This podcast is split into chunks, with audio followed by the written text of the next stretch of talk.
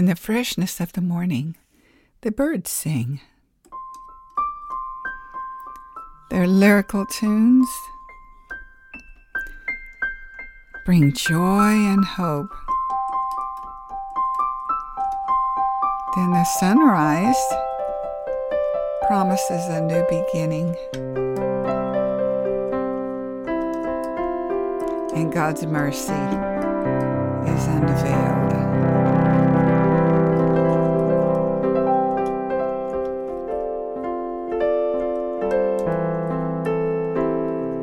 The soft breeze carries the fragrance of the beautiful flowers to us all, and a symphony of beauty and a reminder of our Savior's love.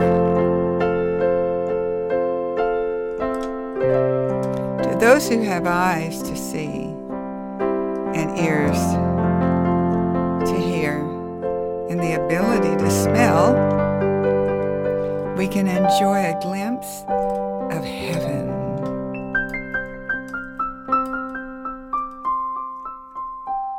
And know in Jesus all is well.